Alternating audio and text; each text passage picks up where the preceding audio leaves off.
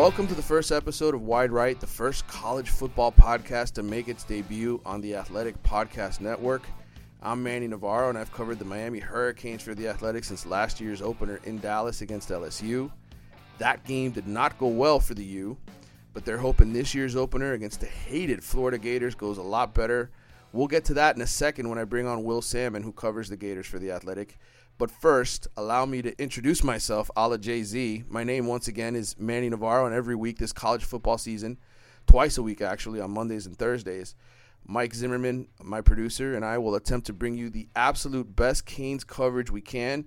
We're not going to break any news here or impress you with our 40 times. Well, Mike might. I won't.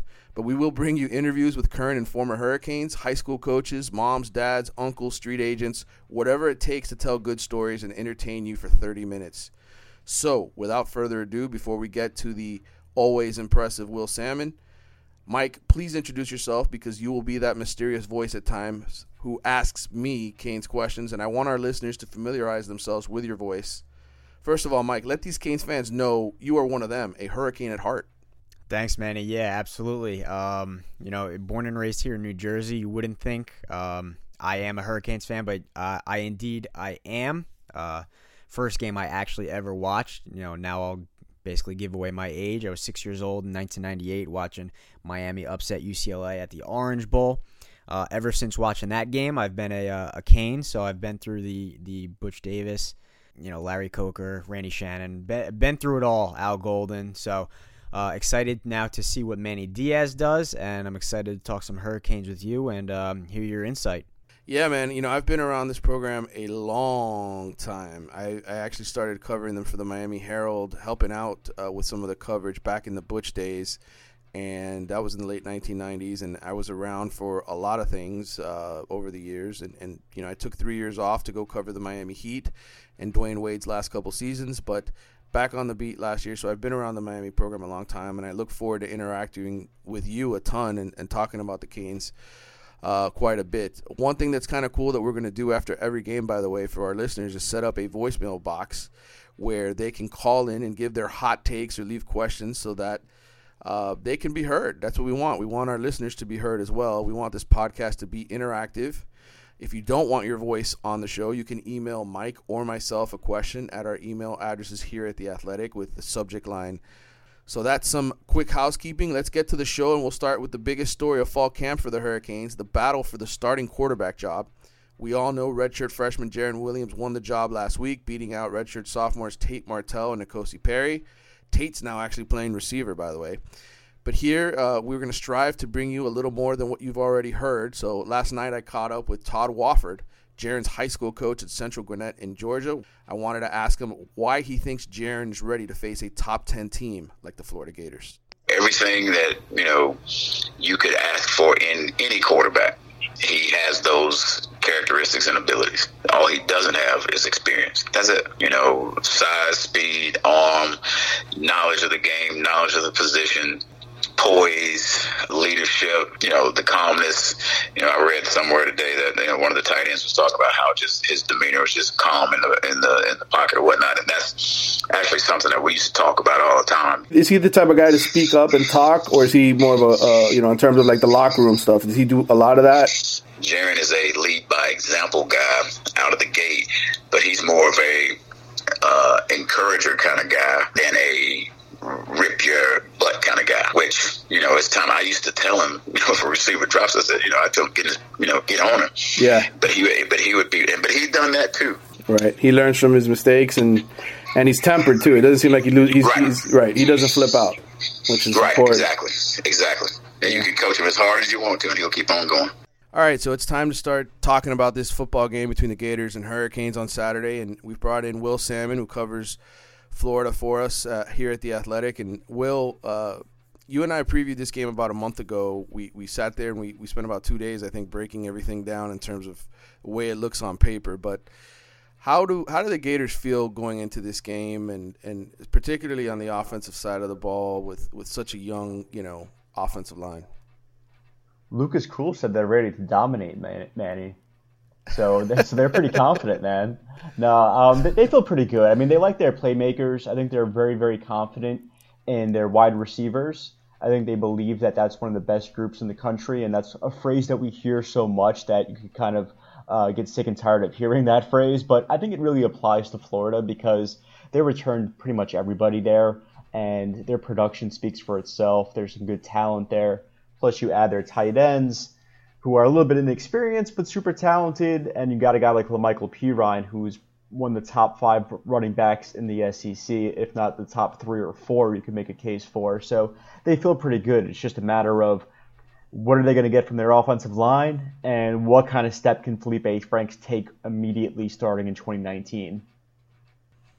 Well, I, I think you know you look at, at Franks and, and obviously he's they, they've got the edge here at, at, at quarterback. You know, I mean they they've got the experienced guy, the guy who's uh, won some big games for them in the past. Miami, of course, is going out there with with Jarren Williams, but uh, you know this he took nine snaps all of last season, so you're throwing him sort of to the wolves here against a top ten team. Uh, but Franks, uh, you know, he was successful last year, especially I think you know just creating plays and falling forward a lot of the time. He's such a big dude, six six, what two thirty, something like that. Um, just a big dude, and, and this defense for the Hurricanes. I mean, there were times last year where they struggled against quarterbacks who were mobile and, and could make plays on the run. So, I think it's going to be a huge challenge. How do you sort of see Franks going into this game? How much better can he be? Well, you kind of hit on it there, Manny, with listing his height and weight. A funny thing happened like halfway through the season. Felipe Franks sort of realized how much he weighs and how tall he is, and he started to kind of use that to his advantage in the running game and say to himself, "Hey, I could I could run the ball here, and I could I can absorb this hit, and I could keep going, and they're not able to take me down." And that's a good thing, and it could make things happen, and it can make the running game a little bit more dynamic, and it could open up things in the passing game too. And it's just another thing that the defense has to account for. And so I think I suspect that it's going to give Miami a little bit of trouble. I really like Miami's front seven. I know you could talk all day about how, how talented they are there but it's it's going to be a pretty good test for them. I mean, what is it like? Why why do you kind of say that? Like, is there any sort of guys that you mentioned last year that they went up against that sort of makes you kind of think that they may have a little bit of difficulty in bringing down Franks, or how much of a focus has that been, or how much was that in camp where maybe they cleaned that up a little bit? Well, I thought they did a pretty good job tackling. I mean, that's at least according to the coaches. We kept hearing about what a great job they were doing tackling in those scrimmages, and you know, their teams don't tackle very much in fall camp, but when they do get uh, out there on on you know as far as scrimmaging, they do want to see how you tackle, and, and and that's one thing they took a lot of pride in as far as the players and the coaches. They thought that they had done a really good job. Uh, this spring, but I think you know the, the fear is you go back and you look at the film. North Carolina had a lot of success running the ball against Miami. The quarterback did uh, in that game. And, and, granted, Miami blew North Carolina out, but there were some issues. And, and, in the past, there have been some issues where running quarterbacks have created problems. I thought Miami did a great job last year against Bra- uh, Bryce Perkins out of Virginia, who's one of the best running quarterbacks in the country. He might be the best this year, to be honest. And, uh, I, you know, they shut him down pretty well, but it you know, anytime you face a quarterback who can throw and and run, it, it's never an easy defensive assignment. And I think you've got some young guys in the secondary, particularly at safety.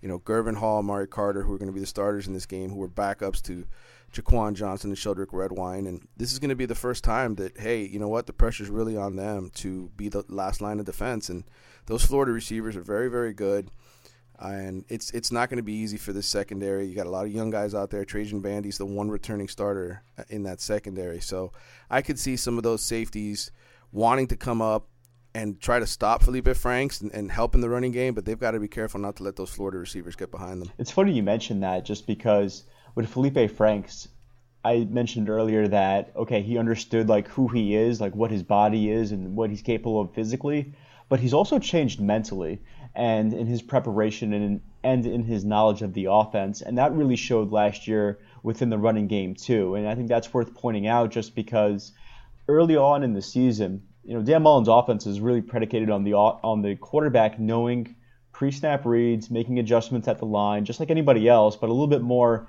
because it's just that heavily involved with RPOs within that spread offense. And so with Felipe Franks, he had the ability, he had sort of the leeway and the ability to make those reads and make those checks. He just wasn't doing it a whole lot early on last year because he wasn't comfortable enough and wasn't confident enough with his, within his knowledge of the offense to actually do that. Second half of the season, we saw a little bit more where he uh, he really knew when was the right time to pull back on that RPO and take it himself after reading either the defensive end where that person was or seeing a change in the secondary that he recognized and just knowing, okay, I should take this, I should not force this handoff. And so that got a lot cleaner. And that's kind of an interesting thing, like a sort of a game within the game to really pay attention to is his execution in those RPOs and his knowledge of, of the offense and reading the defense. All right, I don't want us to get too geeky when it comes to analysis uh, here because obviously this for fans listening, I know some of them love to get deep into the analytics and, and, and the RPO stuff, but let, let's just turn it around to defense because both of these teams are very, very good on defense. And, and, we'll, and let's talk about the Gators defense in particular because there's some studs on that side of the ball, particularly at defensive end. We know Miami's young at the offensive tackle position. Are those guys licking their chops knowing that they're going up against an 18 year old left tackle making his first – college start and, and a 19 year old right tackle who didn't play much at all last year? I think Todd Grantham sure is on the opposite end um, on that sideline. I, I, think he's I think he's really I think part of him probably wishes he can get out there, just knowing how intense he gets on the sideline and just what his all what his defense is about and how aggressive it can be. But to simplify the answer uh, for you, oh yeah, I mean they're they're ready to go uh, because you also you added a guy and a guy like Jonathan Greenard who's a transfer from Louisville, and you subtracted Jachai Polite, who was drafted by the Jets last last April.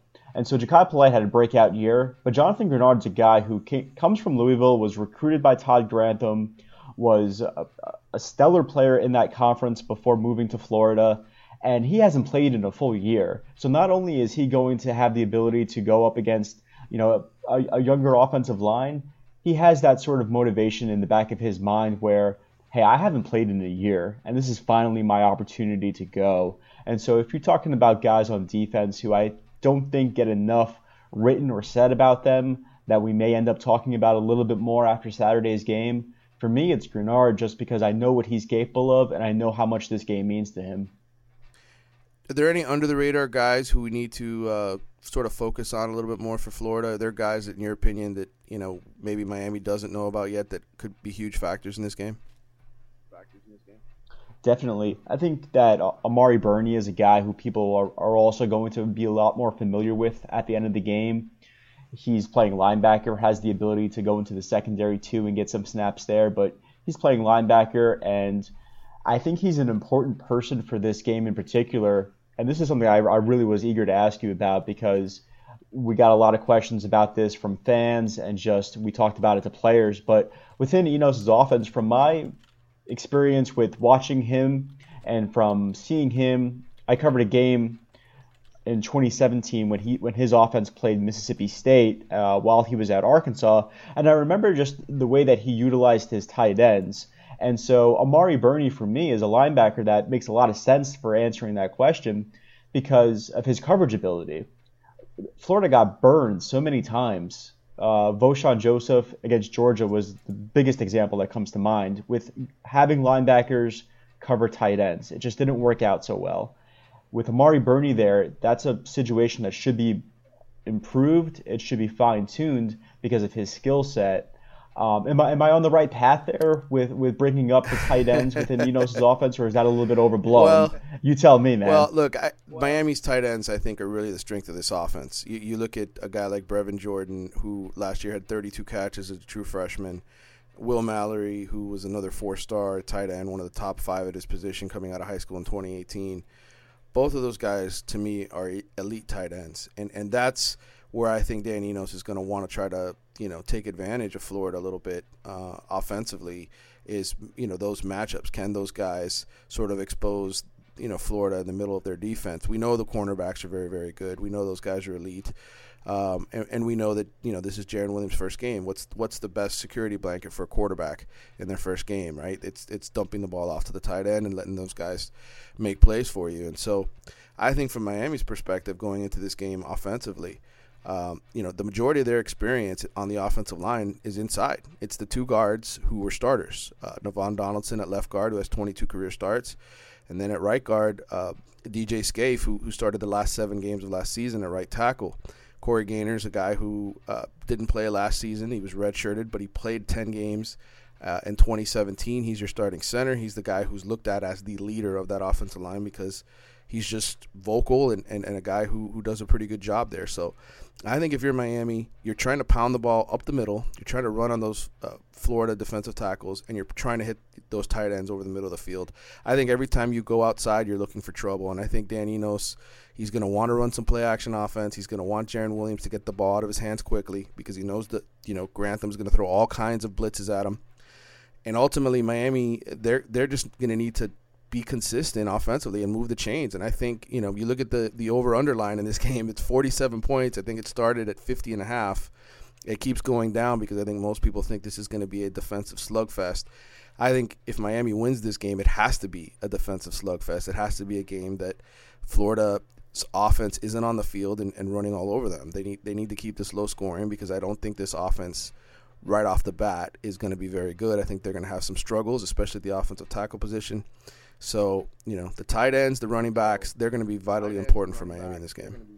I got a question for you before before I get into some thoughts on the under because I have some thoughts on the under. Uh, with, with the tight ends, all right. So, so they have the the young tackles, right?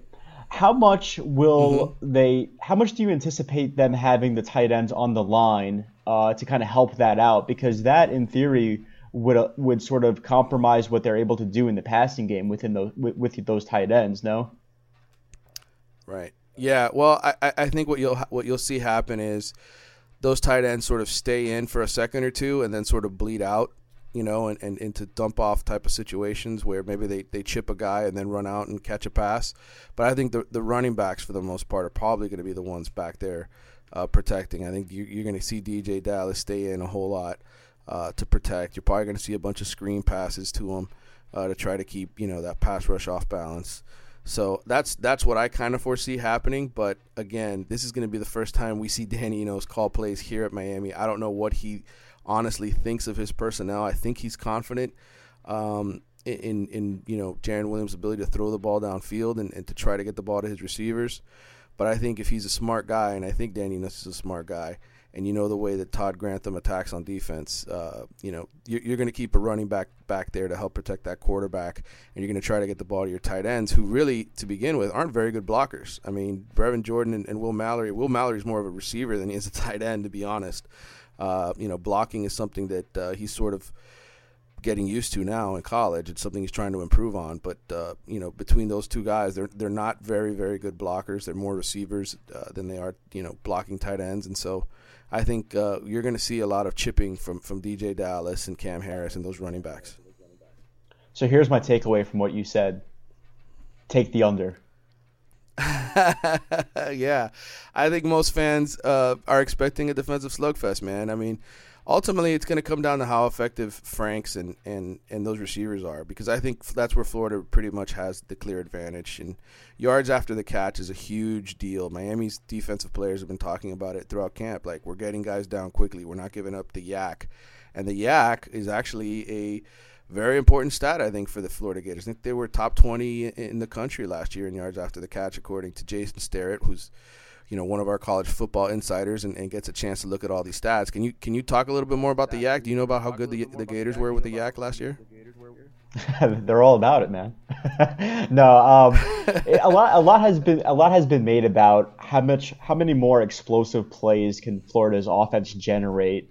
And it's funny because a lot of people will point to, well, they didn't have that many that many plays of 40 plus yards, and it's like, well, okay, I, I understand that, but they had a bunch of say 20 plus yards, and they they had a decent amount of those. And I think with Dan Mullen, this being his second year, you're going to see him understand what these what what his players are more capable of this year as opposed to last year, where, for example, it took him three or four weeks to really sort of say to himself, okay.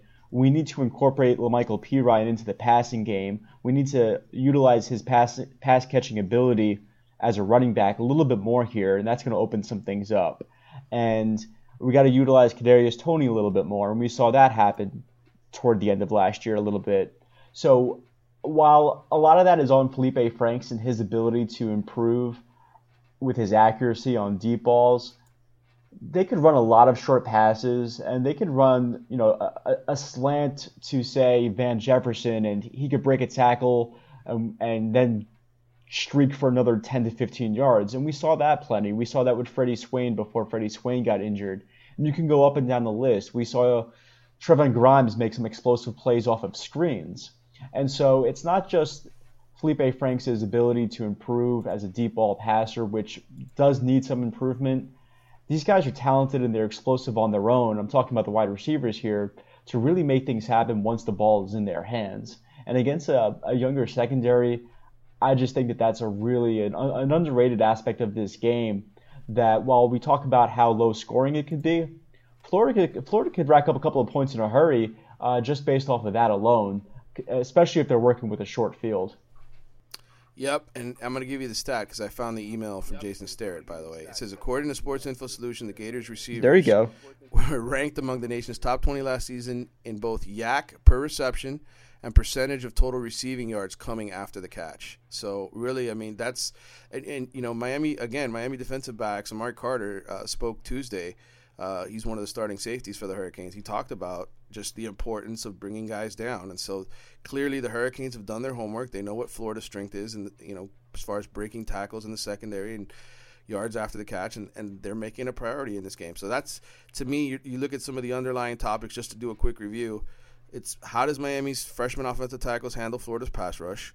Do you know what the third most important factor is in this game? I, I was sort of leaving it to you. The uh, the Canes offensive, or actually the Canes defensive line taken against Florida's offensive line. Yeah, that to me is number one. If, if you're looking at if you're looking at it from Florida's perspective, just because as much as we have discussed and talked about Felipe Franks and his improvement and his confidence and how much he is operating with conviction within his knowledge of the offense, we still have yet to see him throw a pass or operate under pressure and face a live rush. We have not seen that since we have not seen Felipe Franks play in an actual game where that has happened since late December when he was taking on a Michigan defense that was not all that interested in playing football. So those four games last year is what critics point to when you're analyzing Florida and they say and they say none of these defenses were really that good in that context. And so